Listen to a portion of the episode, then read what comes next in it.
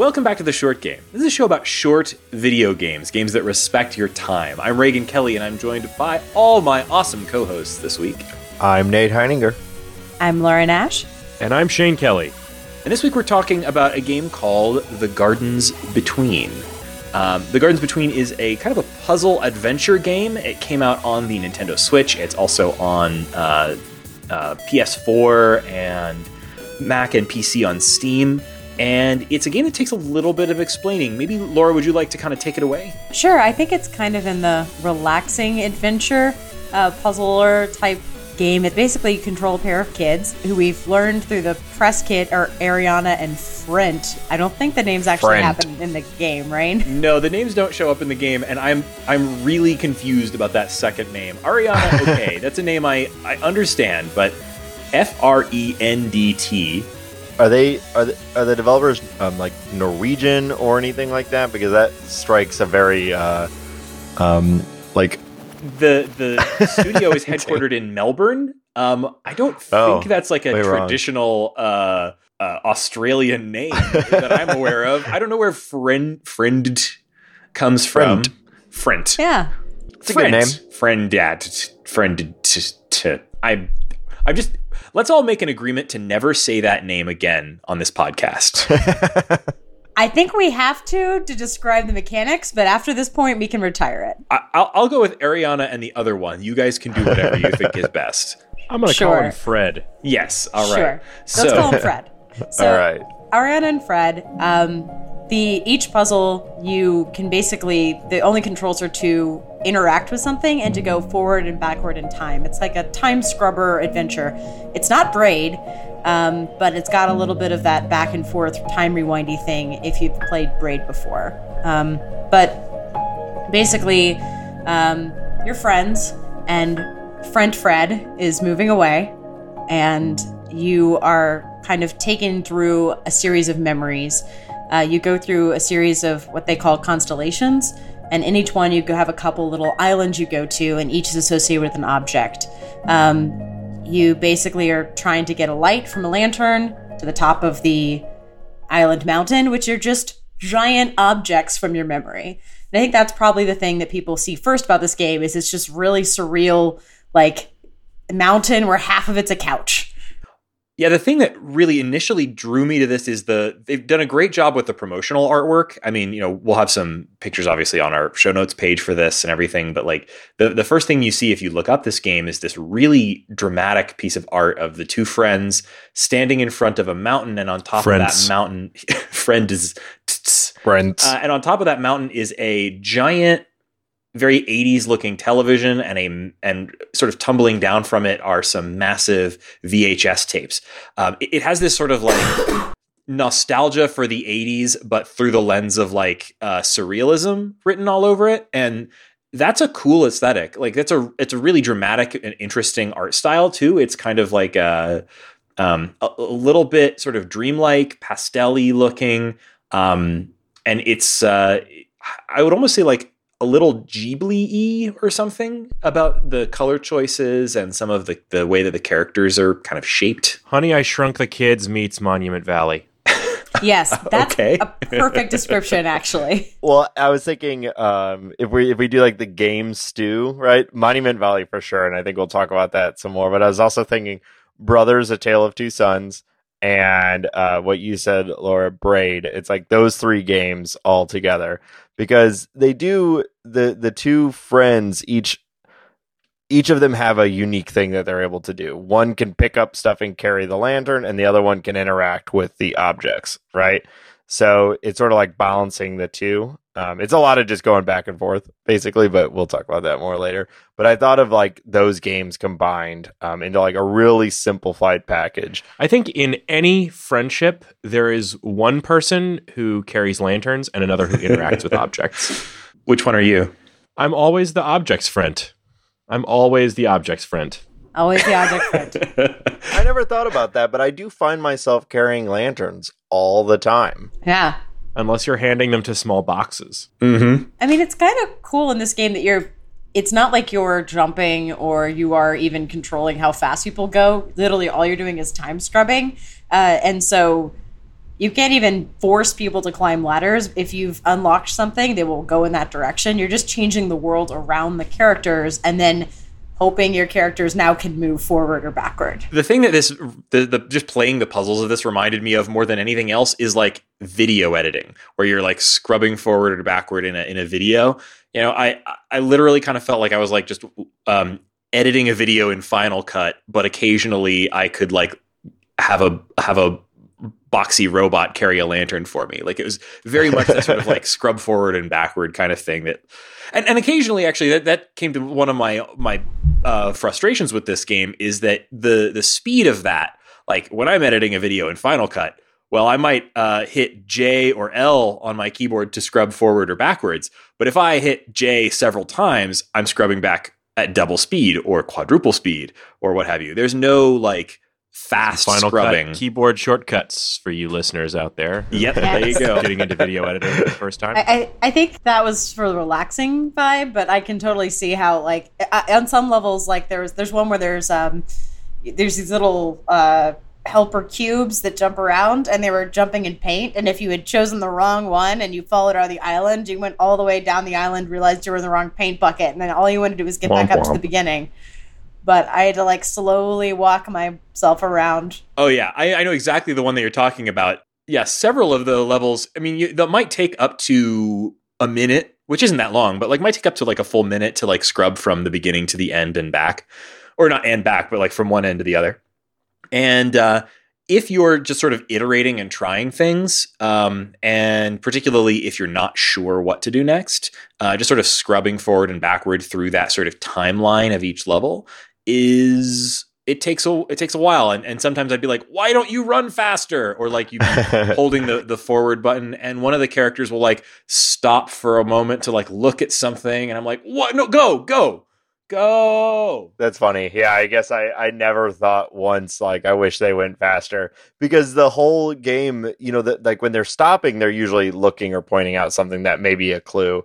Um, but also That's very like, true. The whole the whole game is they're, they're the animation that the the kids the the friends are uh, really really well animated and do some really funny or interesting or cool things that I kind of just enjoyed like watching them you know I think they did a good job of of making the world interesting so that even though you're going back and forth and back and forth there was usually something new to to uh, you know pick up That's true. And I think because this is, you know, each level is so contained, each level is a sort of a, uh, very carefully constructed little diorama. They can put a lot of detail into those animations that you wouldn't be able to if you were driving those characters around yourself exactly. Like you they they put a lot of detail into like little expressive ways the characters look at things or Yeah, or like they'll they'll be you know like little fun things where one one of the kids will climb up on top of something and the kid below will stop and like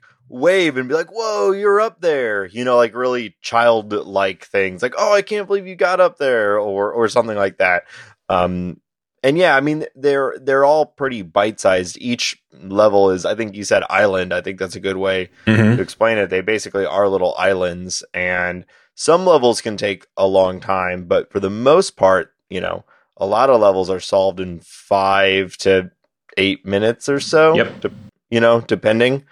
Um, so even if you're going back and forth, or you know, you're not stopping to really look at all the details in the level, you're going to get through it relatively quickly until some of the later ones definitely get more complicated.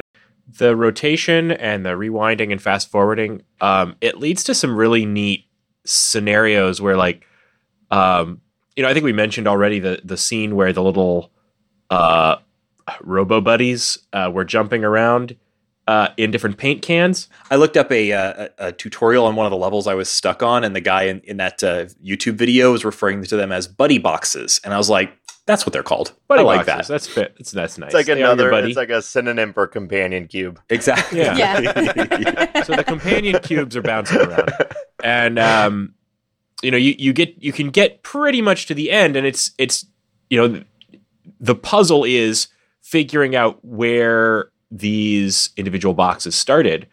And what's wonderful about it is because your your path through you know not just the character's path but your path as the observer through the whole uh, kind of procession of the level is fixed uh, in in in this way, they're able to play a fun shell game with you, where you know your perspective is very carefully controlled, and you know you have to be paying close attention as things move around the back side of the island as well. So you know, and, and keeping keeping track of things. So they had It's like a, a, shell of game. yeah, Three card Monty, but with companion with little buddy boxes. It's and so yeah, it's it's absolutely um there's some very clever puzzle design, but the thing that I like about each puzzle is like they're not wicked hard. They managed to have a puzzle game that is simultaneously chill uh and and not frustrating without being like uh some kind of puzzle platformers that we've recently reviewed. Um a game that I just feel like I'm cruising through without any, uh, you know, major challenge. So I, I thought it was a really, really careful balance that they that they laid with this, and really f- well balanced. I, I don't want to. I don't want to dump on anything because I do agree with you. But like when you say that it's uh, like it's chill and never challenging, like I had some real moments of frustration with this game, and I think I'm the only one that felt this way. So I I'm thinking this is probably just talking. This is probably just specific to something about my brain. I, I'm I'm a person that like certain types of puzzles, like spatial puzzles, for example. I I I wouldn't say I excel at, but I have no problem with really. Um, but like certain other types of puzzles, I have a lot of trouble with. And this was a game where I found myself having a, particularly towards the end of the the game, like the last several levels, I had a lot of trouble with. Uh, so the one that I'm thinking of specifically right now is there was a level. Well, almost all of them involve some type of keeping track of like multiple things moving around and where they are at different points within the timeline. Um, and uh, that was hard for me just regardless. Like I, I just had a really hard time keeping track of like okay so at the beginning this buddy box will be over here but then he'll be over there but then he'll be over there. And then what do i need to i i could see like okay i clearly need to get a lit lamp lantern and then wind it back to the beginning of the level and put it on the buddy box over here and that kind of thing. That was most of those most of the puzzles are about managing these sort of multiple timelines or multiple paths through the level.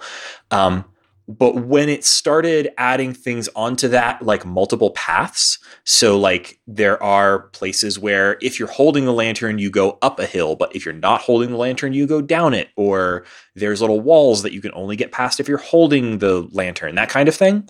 Um, i just i i just would hit walls with every single level.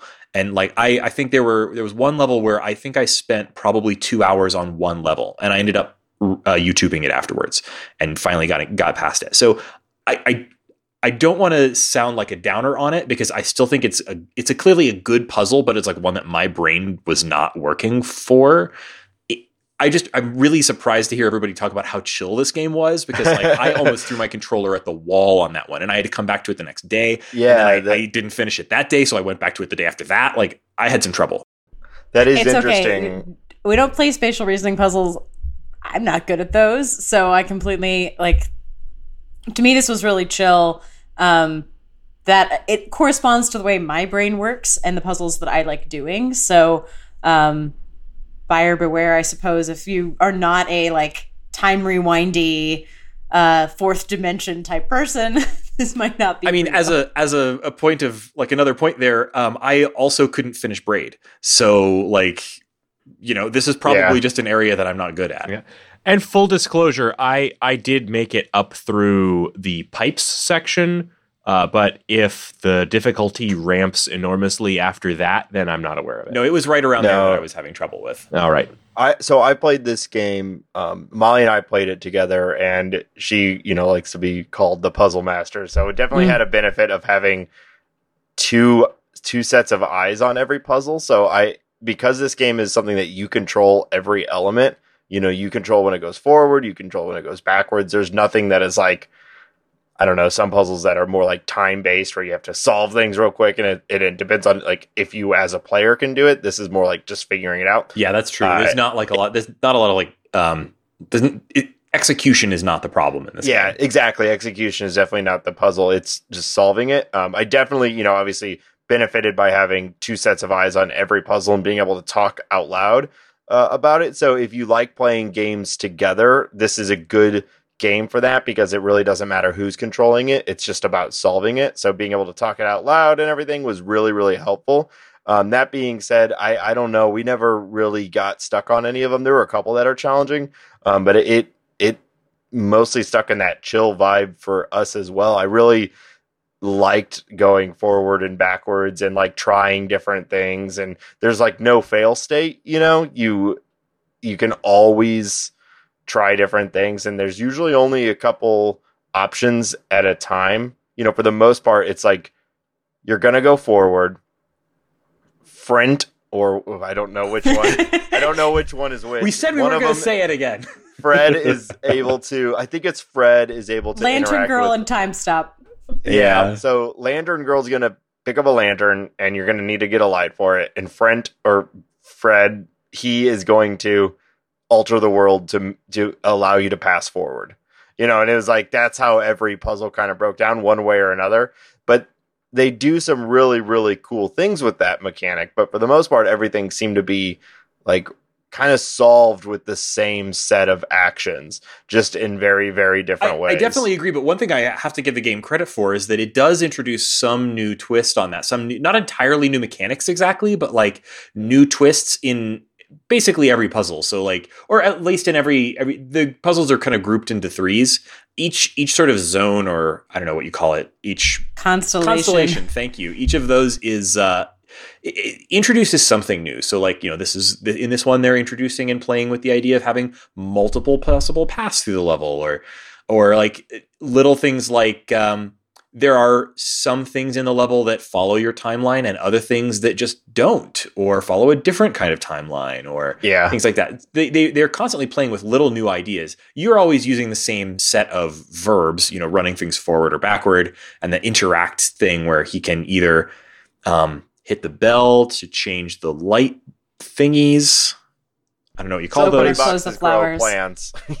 Yeah, Yeah. yeah, or I- or the yeah. Anyway, it, it but it, I, I got to give the game credit for like consistently try introducing new little mechanics or variations on mechanics as you go. yeah, for sure. And I think it gets like any good puzzle game, it gets a lot bolder as it progresses. And I think it gets to have a lot more fun with, you know, when you stop moving or when you keep moving. And like, I think the sets, they, they do a good job of mixing up the set pieces. Like, the third thing you get to go to is like video games and dominoes and a giant couch and popcorn. Like, you get cool set pieces. Like, literally, the environments look cool early on.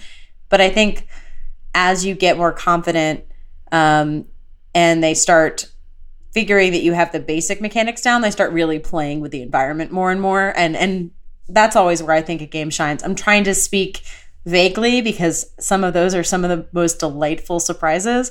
But Yeah. I, I will say that there's a place where some drawings come to life, and I really liked that level in particular. There were a lot of really cool set pieces, but my favorite that I can think of was the the bit where you have to enter a passcode on the computer. And there's that Mhm. giant computer, and you're kind of the characters walk across the keyboard, and you have to run the uh, run the timeline forward and backward to kind of manipulate where they're stepping on the keyboard in order to enter a passcode to unlock the computer. That Yeah. was super cool. Like Yeah, I love that. That's so funny. I've been I was like kind of sitting here waiting for a break to come in and say, Oh, here's yeah. one of my favorite ones was you know, I'm gonna say exactly that one. that So- was like a standout and it has a cool printer moment. too. I I love love that. crowd pleaser. But one thing, and uh, that we definitely got um, tricked by a lot in this game, uh, unlike most puzzle games, at least puzzle games like this, there's a lot of red herrings. They Mhm. they add in things that are never gonna come to fruition that you're like certain that they will. So like in that level, for example, there's um you you make selections on a computer and like the printer will print them out and you're certain that you'll have to use like or at least we were certain because you know normally if they you if you're given a set of tools in a puzzle game you expect that i'm going to use like all of these things one way or another uh, and you end up only using like two of them and that continues throughout the entire game. There are buddy boxes that look like they're buddy boxes that you're going to need to use that you're going to need to put your lantern on at some point Um, but no, they're just there to add complexity by way of giving what appears to be options when they're actually just like set pieces or or design elements. Sometimes those really did seem specifically there to mislead you. Like some of the Yeah. extra button Yes. boxes are there so that it's like I know I need to put it on one of these, but there's six of them hopping around and I can't visually track which one I'm supposed to put it on. That Exactly. Oh man, that puzzle. And then later there are Mhm. times where you're like, oh well, that's probably a red herring. I've been trained that there are red herrings, and it's like, oh damn it, no, that was something that I had to use, but it had all the hallmarks of a red herring, so I got tricked by it. Um, a- and I think they had to do that because in a game that you control every moment that it moves forward or backwards or whatever, like they had to add in stuff that was a distraction or else you would just be able to like freeze time and analyze everything. You know, it like it kind of forces you to go forward and go backwards and go forward and back backwards and figure out what's important and what's not important and try different things in order to go forward. Because if the only stuff that was on the screen is what matters for the puzzle, then you would immediately solve it. You know, you'd you'd immediately Mhm. know, okay, I need to utilize these three pieces or, or whatever. And you'd it'd give you a huge leg up. So by adding in these other elements, it obscures it a little bit more and, and forces you to just try things out and explore. I thought that was really clever. Normally, red herrings are annoying, and I thought this game did a good job of balancing that.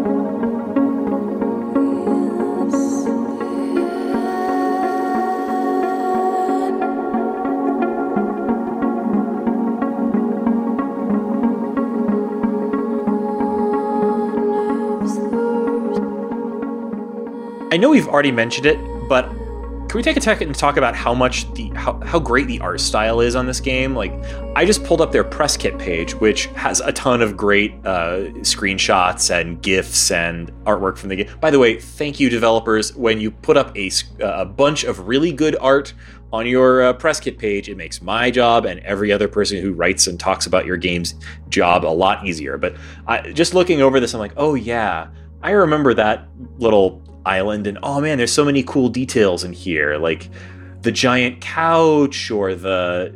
I was just looking at the screenshot of the the video game one where they've got a giant Famicom with a giant cartridge called Super Silly Crow. So many cool little details in these, and the art style is like I don't know. It's I, I, I almost want to call it like low poly, but that's wrong. It's more like low texture.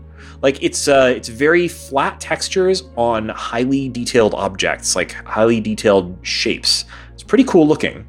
it gives it a really crisp feel.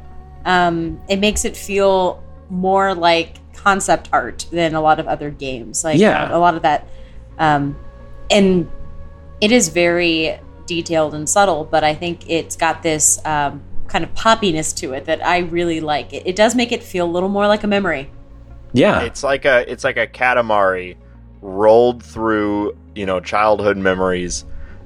Aw. Increase increase the the resolution a little bit and spit it all over a bunch of different islands. Well, you are actually uh, sending things up to become stars in the sky. as you complete oh my You gosh. are. So Yeah. But you're right, actually, the Katamari comparison is not that off. It's like a little more detailed than that, but it has that Yeah. same kind of like, uh, like, like, uh, I think I think it's sort of just something about the, the way that the textures of the of the, It's like of the low detail in the textures, but lots of detail in just sort of like the shapes. And like the choices of what's there. Yeah, very specific choices. It, every object feels like it's there because it's something that that is emotionally important to these kids. And so every detail lets you, you know, if you see an object that's like, oh, that's odd. I wonder what that's doing there. It, it always kind of makes you think back to like, oh, well, why would this be important to these kids? Or like, what does this mean about these kids? And we didn't really talk about this. Every um, uh, constellation, once you complete it, ends with a kind of a, a scene where you can see a moment from the kids' lives together. And it kind of tell each one of these is a little simple moment but it always it tells a story about these kids relationship. And usually you'll see the objects or at least some of them some of the objects from the dioramas uh, in their actual setting. So you know you might be playing through a, a level where they've got massive video game system and then at the end of it you see a scene a very simple sort of domestic scene of these two kids sitting around together watching movies playing video games and eating popcorn together. And you see like okay this was an important moment in these two kids lives and friendship. Um, and you you know you you the thread of like here's all these massive set pieces that tie into these small moments is kind of cool. Yeah, it's a really weird thing. This week I was trying to uh, downsize and I did watch some um, Tidying Up with Marie Kondo and to go into this game, which is like objects have such meaning and power. it's very strange. but it's true. I mean, it, it's, you know, especially when you are thinking about uh, moving away with somebody and you're, if it is a, moving away thing, you're thinking about like, oh, all this stuff is going in boxes, and every time you touch something, you think about it. Um, this is just the kind of video game physical environment version of that, where each memory is turned into a series of objects that loom huge, uh, and you kind of go through three or four of them related, and it's almost like each set, each memory is like putting away the living room, and then you get a memory from that spot. It's really Yeah. a, a Does nice solving this metaphor puzzle spark joy? it's a metaphor. It's a big metaphor for um, the way you think about relationships and objects and things that happened. And how sometimes the objects you have in your life are like the only connection you have back to something like a like a relationship with a person who's gone or to your childhood like i know i i have a bunch of things just around the room i'm in right now that i uh i, I can't possibly throw away even though they're not particularly marie kondo to me uh because they're they're little connections back to things like like uh childhood moments or something like that so it it, it, it kind of made me think about some of the stuff that I have around my rooms and how they would how how how large they would be on the little islands that I would have to traverse in a game like this. I'd just be crawling over huge piles of empty beer bottles. that makes me I want to play this same game, but it's Raygan and Shane's uh, like childhood memories instead of Frendt and Aw. Ariana. I think it would be adorable. I mean, seriously, when I saw um, later in an episode, uh, there's a sewer uh, constellation and there's all of this water, and then it goes into a rain thing, and I was like, oh my god, they have to move because their houses got flooded and all of these things got destroyed. And I was having horrible flashbacks because I grew up in Houston. We deal with floods. We've dealt with our houses flooding and losing stuff. Oh, yeah. And I honestly thought that's where this game was going. And I was like, I can't handle this beautiful, relaxing game turning into a flood story. And that was not what happened. But like, I seriously thought it was like all these objects got ruined. I have flood PTSD, so I'm right there with you. Actually, that that particular scene reminded me a lot of uh, like a a childhood. Um, I, this is probably like a just an anecdote that's not that useful to anyone, but I'll share this it anyway. childhood trauma corner on the short game. Yeah, so my brother and I, um, when we were kids, we had a uh, we liked to explore the neighborhood as kids, and what that usually meant was my dad would very patiently walk us around the neighborhood while we like decided that certain elements of the neighborhood were dragons' caves or places where trolls lived, that kind of thing. And there was a sewer culvert, a massive uh, open pipe that was uh, a dragon's lair, you mean? I'm sorry. Exactly. It was the Dragon's Lair. The Dragon's Lair was a massive sewer culvert that fed into the bayou near our house. And uh, Shane and I loved to go there and play, but of course we never went into the Dragon's Lair because there's a dragon in there. Why would you go in there? Oh. There is a dragon in that pipe. You do not go in there. So one day we brought some friends uh, along with my dad, and we were down there. And there's this kid. I think his name was Vadim, and he had a uh, Ghostbusters backpack, and he thought that because he had a Ghostbusters backpack, he was invincible to anything, and probably he was. And yeah, so I was gonna say it. That tracks. yeah, so we got to the Dragon's Lair, the massive sewer culvert, uh, massive open pipe that, but massive in that it was probably like three feet tall or maybe three and a half. And uh, Vadim, No, it was way higher than that, dude. Oh, it was a lot bigger than that. A grown man could stand in that. no, dad, dad had to bend over. Anyway, Vadim beelined right into this gigantic pipe, wearing his backpack, uh, ready Right to the dark. blast And the he was dragon. never- I've seen this TV show and it did not end Yeah, and well. he was never seen again. I mean, my poor dad, I think, thought that this stranger's child was about to fall down a 10 foot hole and drown or something. He had to go into the pipe and get the kid out. Uh, fortunately, nothing bad happened. But like seeing that pipe just made me, and seeing them like go and hang out in the pipe just made me think, like, oh, yes, the dragon's lair. Like, there's so many little things in this game that like reminded me of things about childhood like that because this is a very like it's all these little vignettes of childhood through the lens of this surreal uh you know mishmash of objects so it's pretty yeah, cool like I that. mean, we spent the first part of this episode mostly talking about the puzzle side of it, you know, and, and that makes sense. That's what you're you as a player are doing. But we also opened it up by describing the game as an adventure game, right? And it has no elements of an adventure game other than like the feeling of adventure. And I think that this is a game that you know when you when you are done with it and you look back on it, it's more that stuff than the actual puzzles that will stick with you. Um, and that's kind of why I compared it to to um, Brothers: A Tale of Two Sons, where every time we say that title i'm like I know oh that so title bad. it's a good game guys go back and listen to our episode on it. redundant redundancy. Um, yeah, it's a great game, and it is also a puzzle game that involves two people. But really, when I look back at that game, I think about like the scale and the story and like the scope of what was told in that, and not like, oh, that one puzzle where you and the brother had to like manipulate a wagon together. You know, like that was a part of it, but more it was the story and what you did. Uh, that's what I think about this game. The puzzles were were interesting and fun and at times challenging. Of course, your results may, you know, your mileage may vary, but it's really the the like the presentation of the game and like the theme of the game and and what you're doing and what you're going through uh, is, I think, the real accomplishment of it and what you know what has made this game get some accolades and and what makes this game stand out. It's a game in which you get an orb to the top of a mountain, and none of us have complained about the orbs because everything else. It's you've got an excellent point but but none of us complained about it because that's not the point. well Like, yeah so you're also not collecting orbs it's a whole different thing when you're delivering orbs and at the end you get to dunk that orb it's a very satisfying uh satisfying animation every time you take the orb they both Both put kids two put hands, their on, hands it on it. and slam it down It's very onto the pyre. Post. yeah every time i'm like oh finally i get to dunk on this post nice I mean, you know that they're like the first one gets there wants to do it, and then the other kid is like, "You better not dunk that orb without me. You better not." And they both put it on, and one, two, three, pound. I'm like, I was like, "Yep, that feels like a friendship." Those are great animations. Those are just so expressive and cool. I love those. And they're different each time. Or not not entirely, but a little bit different each time. The, that's really cool.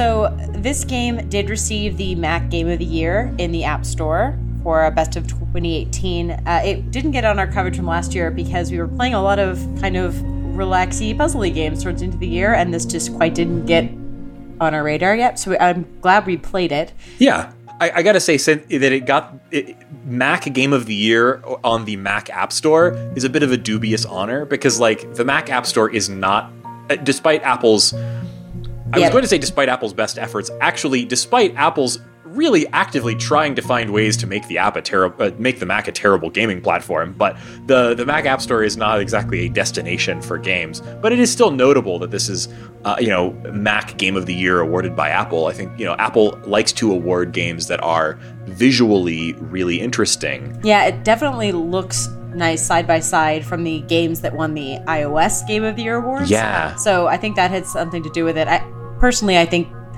once they get this out on iOS, it'll have another life there too. There's no reason not to. Scrubbing back and forth would be really nice and easy. Yeah, this game would work perfectly fine on iOS. Uh, might even be a, a, better experience. Although I think it's it was a really nice experience on the Switch. I liked being able to play it docked and get that nice large 1080p image. Um, but I mean, you know, you could see this being really great on an iPad or iPhone too. Yeah, this style of art really scales well because yeah. you know large areas of color and and things are simple. Uh, so the details that do come through are going to be nice and clear and sharp. But uh, if you lose detail on this, it's not going to affect your experience that much. Yeah, and it's also like controls wise, it's going to be really simple to to play this on really anything, even a touch screen, because the there's no precise inputs are required. Yeah, and one of the nice things about the way they actually ported it on uh, PS4 is they didn't have to tell you a lot of you know how tos or tutorialization because uh, pretty much whatever buttons you tried uh, were going to be just fine. You could use the uh, direction pad, you could use uh, the stick, you could actually use the bumper buttons. Either one is going to just rewind or fast forward your time. Uh, I think they told you once, hey, press the X button on your controller to do a thing. Yeah, and when there's things, when there are interactable objects, they light up very brightly, which is helpful. After you get through the seven kind of constellation groups and do that last final ending puzzle, uh, you get a really nice credit song. I just want to shout out to it. It's it's beautiful. For some reason, it's not on the soundtrack, but you can you know find it on YouTube. Uh, I think they said there were some licensing issues because I think the artist released it separately and didn't want to include it on the OST as well or something like that. Um, but I just wanted to say that the music is really nice, especially if you're trying to get into that uh, puzzle zone relax mood, this soundtrack is no, it, it's gonna keep you in a nice place. It does have kind of the issue when you're watching a movie where it goes from really soft to really loud during the memories. but I think also my TV sound speakers are awful.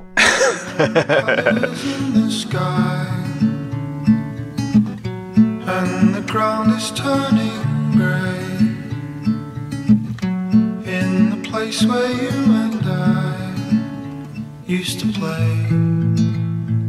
in the garden. And you carried off downstream. But I know you'll think of me and all the things we used to be in our minds in the eye this game is out on a bunch of platforms. I think I mentioned this at the top, but it's on uh, PC, Mac, and Linux on Steam. Obviously, as we mentioned a second ago, it's also on the Mac App Store if you prefer to grab it there. I think it was twenty dollars. Is that correct? Did I get read that wrong? How much was this $20, game? Twenty dollars. Uh, Twenty. Yeah, uh, across all of the all this. It's also uh, on uh, PS4, uh, Switch and also Xbox One, which I think I neglected to mention earlier. Sorry, Xbone owners. Uh, so I would recommend picking this game up if you like this sort of puzzle game. I uh, I I think it's really, really beautiful art, and you can really see that they worked on the animations for a long time. And you know, if you value that sort of thing in a puzzle game, this game is gorgeous. So definitely recommend picking it up. Um, the developers estimate that it could take anywhere from two to four hours, depending on your puzzle confidence, which I think is a very polite and politic way to put it. So, depending yes. on your puzzle confidence, you may take between two and four hours, but it'll definitely be in the short game territory. Um, yeah, or and if you have trouble, play it with a friend. I I really think this is one of the better um, co-op sort of single co-op single player puzzle games. Find your local puzzle master and play it together. It's fun, and maybe you'll share some childhood memories. And of course, longtime listeners to this show know that we have a segment here that we like to do at the end called What's Making Us Happy This Week. And so, Laura, what's making you happy this week? Needs making a face. What, I just, I feel like we before we start. From, I feel like we went from, hey, we're doing a new segment to longtime listeners will know with, with, without a middle ground on what's making us happy. Don't care. We're going with it. Laura. so I just started following a new Twitter account called at Dancer on Film. And what they do is they tweet out GIFs and uh, video clips, like two minutes, of um, different pieces of dance from film. And they're not all old movies although that's what got me initially interested in. They might grab something from uh, a weird, obscure 1930s musical and follow up with a clip from Saturday Night Fever, follow it up with the Breakfast Club. It's just all over the place. The only thing that they have in common is they're all people dancing from a movie. Uh, often it's also just people dancing in a movie that's where they're not dancers, which is great too because they're just people awkwardly trying to have conversations on the dance floor. They've put Pride and Prejudice in. It's a really fun thing to stick in the middle of your feed, uh, especially if you don't mind popping a pair of headphones in and watching from time to time because um, they're always interesting. And I think I watch a lot of movies, and I definitely have seen more musicals than 99% of people I know and I'm still seeing clips I've never seen before. So they're I maybe it's because it's been going on for three years, but man, they're finding some really cool gems that I've just been surprised at. It always makes me smile. So Dancer on Film, highly recommend, especially if your Twitter is going a little crazy right now, like everyone's is. Yeah. I, I really appreciate little single purpose Twitter accounts like that that have like so, that bring some little little blessing to your Twitter feed every X number So of minutes or hours or whatever. It, it it's it's silly because like you know it's just a bot or whatever, right? But it's it's silly, but it's a it really helps This the one's Twitter not a bot. This one's a experience. human. Oh, good. Okay. Well, I mean, I I assume that it's human curated in some way, but I know that most of these have some sort of like automated posting schedule or something like that. Is I guess what I mean by that. But but even if it is a bot, if it's a bot that brings you joy, like I I have no uh, no compunction about subscribing to little Twitter bots or Twitter accounts that are weird or silly in some way, just to break up a Twitter feed that can sometimes otherwise feel like a bunch of people despairing of the the state of the world. It can be it'd be really nice to kind of bring a little bit of you know something nice into your Twitter feed. If the Oscars hired whoever runs Dancer on Film to do their clip show, it would be much more interesting. I bet. um, Nate, what is making you happy this week? Yeah, so this is something that I've actually been doing over the last six months or so, off and on. Um, but I want to recommend it to anyone who is interested in possibly trying to do yoga. Um, that is something that has been a. I, I am maybe the least flexible person that any of you have ever met or know. I can barely like bend over. I am upright or Oh my God. down. That's that's kind of my two states. Um, and so, in an attempt to not be that way and just be in a general, um, you know, more, I don't know, more As soon as you started talking about this, I became like really aware of how like fixed and tense my shoulders are. Yeah, right. oh my god! Yeah. Why did you do this to me? You just there's a lot of reasons why uh you know th- that you can benefit from this and while for the most part i've still been at the part where it like it hurts um i there's a channel that uh molly and i found that i highly recommend uh, it's called yoga with adriene Ooh. she's actually down in texas so um shane you can just like probably go find her which wouldn't be Oh, yeah. at Which would all Yeah, i don't know why i even just go Just find go her find out the window. Um, uh, Texas, yeah, in Texas is small enough that you can just go find someone too, just al- if they're also in Texas. to know Adriene. yeah. So anyway, Chorus of voices comes um, from the street. Here she, she is. does a good she does a good job of doing of like finding that balance between um you know the the serenity that is supposed to come with it and like using the language of yoga um a lot of it which you know I don't really understand while also being like super funny and like quirky and welcoming I guess so she has like thousands of videos and it'll be like yoga for gardening or yoga for lower back strength or low yoga for whatever and she does these like 30 day challenges. Um so give it a shot if you're interested. Uh, i have seen various other like hey try and do yoga things and they're either like too far down the like spiritual path for me or too far the opposite where they're like yeah we're tough guys who do yoga too you know like, yeah. uh, like which is also not what I want. So- Broga. yeah, Broga. Uh, so she fits like right in the middle of like you could tell she cares and it's like her whole life.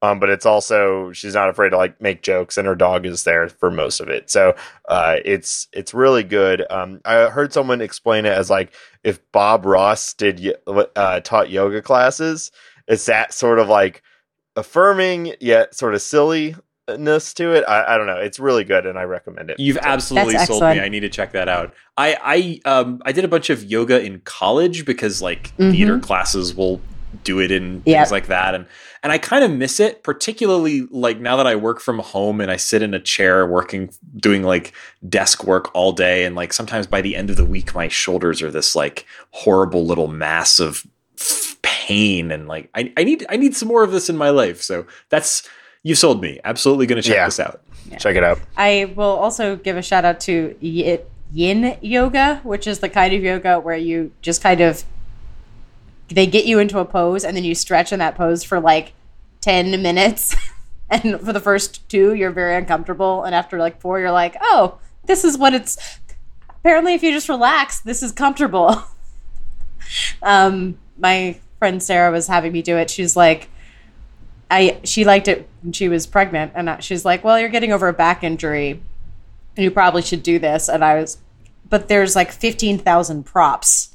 There's like boxes and blankets and all this kind of weird stuff. And I think I was just realizing like I'd only gone to the kind of yoga that you go to when you are a professional movement student and you are constantly stretching and flexing in weird ways. I was not um had never been exposed to sit and stretch yoga, which I liked very much. Yeah, that's with the yoga with Adriene stuff. Like her, she gears it towards at any level that you're at. So if you have a mat, that's cool, but you could also don't even need one. Um, Mhm. you know, if you, she also as she's doing, um, sort of I don't know poses. I don't know what the like forms or whatever.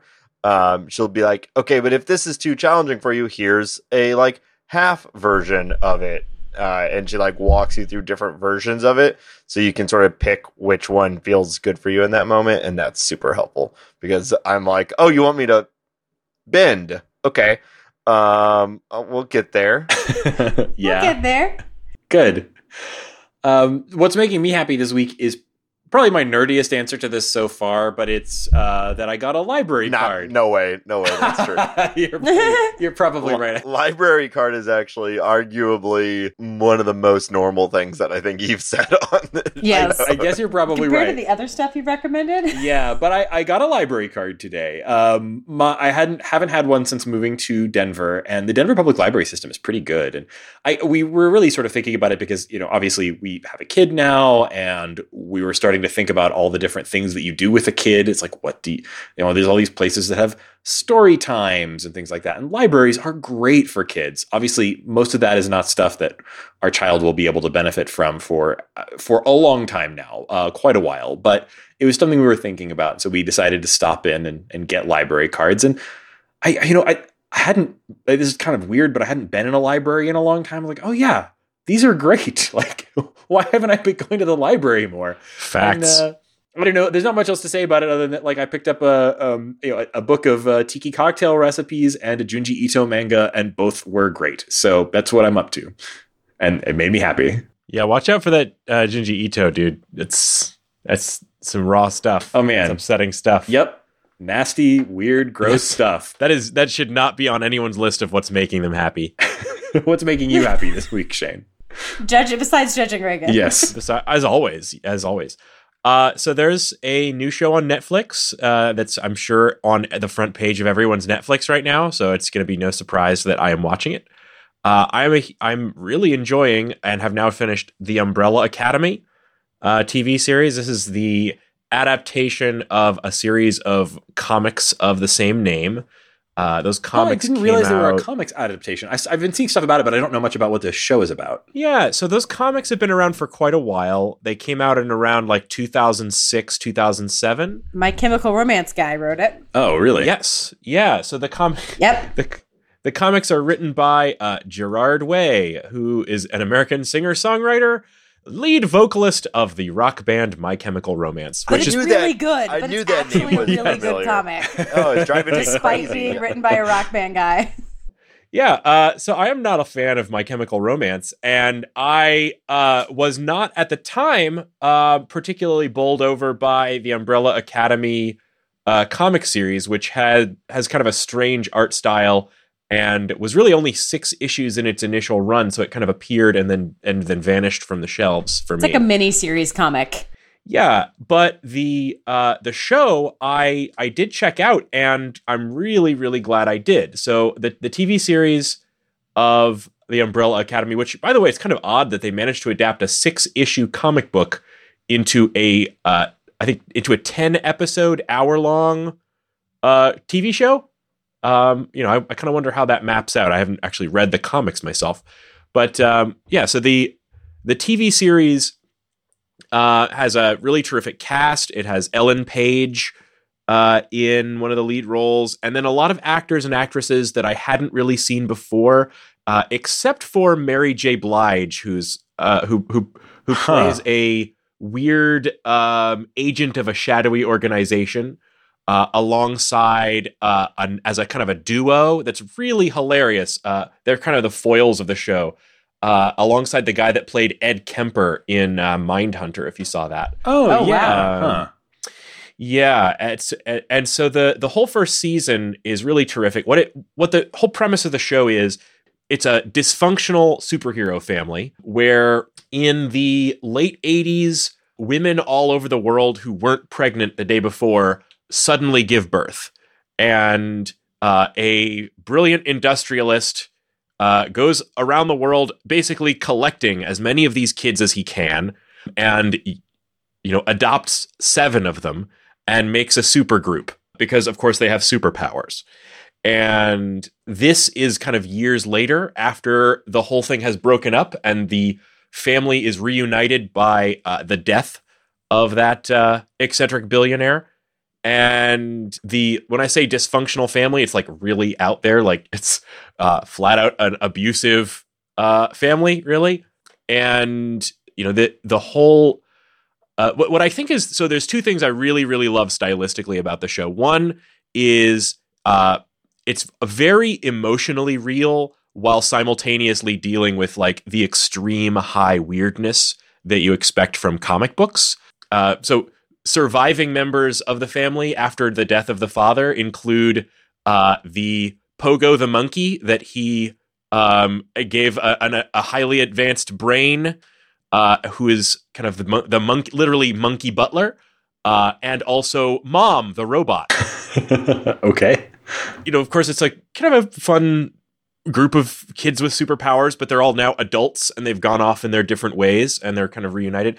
Um, so that's one thing, the, the high weirdness. And the other thing I love about the production is uh, just the music and the way that they use the music in the show.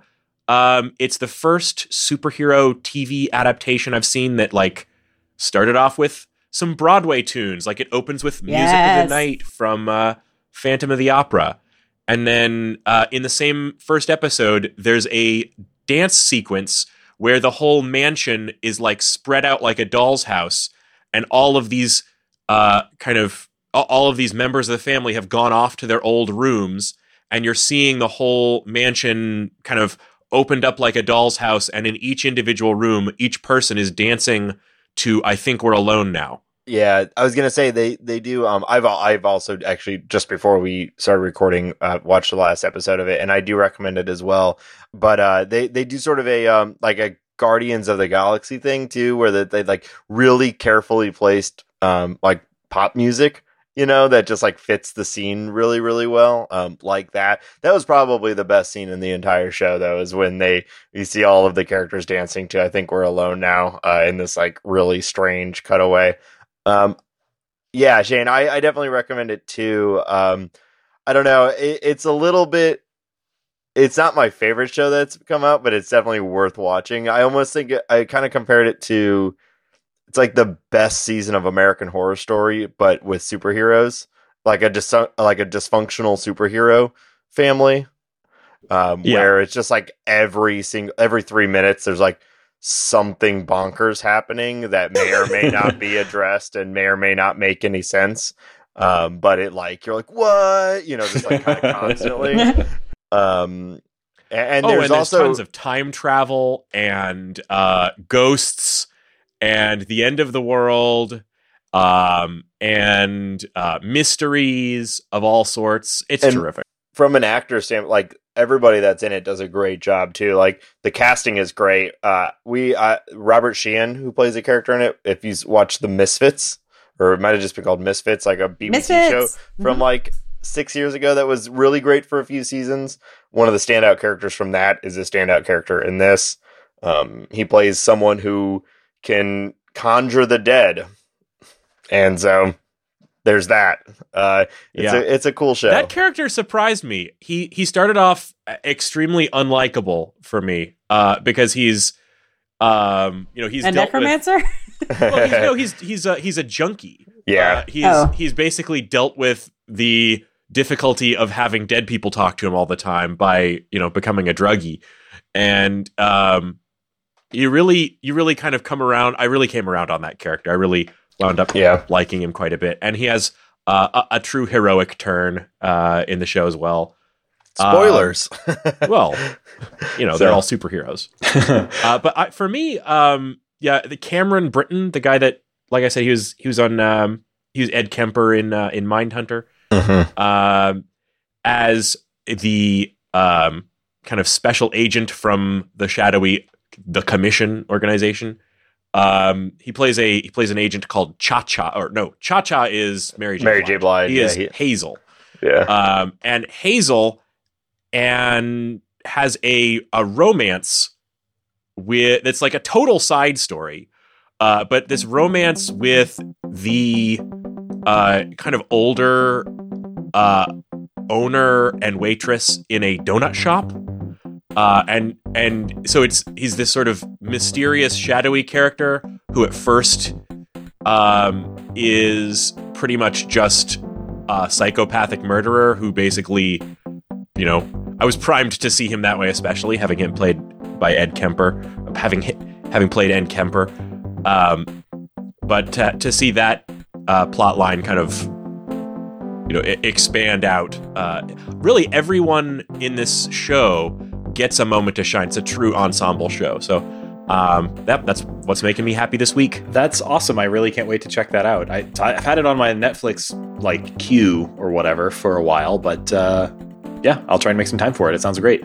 Um, thank you so much for joining us on this episode of The Short Game. Uh, you can find our show on the internet at www.theshortgame.net, which is a great place to contact us, as we got a contact form there, or you can write us a message, or you can find us on Twitter at underscore short game. Uh, and of course, you can also find me on Twitter at Raygan K. That's R A Y G A N K. Laura, where can people find you? You can also find me on Twitter at Laura J. Nash. And Nate, where can people find you? On Twitter at Nate STL. And Shane, where can people find you? I'm on the Twitter at 8bit Shane. And thank you again, listeners, so much for joining us on this episode of The Short Game.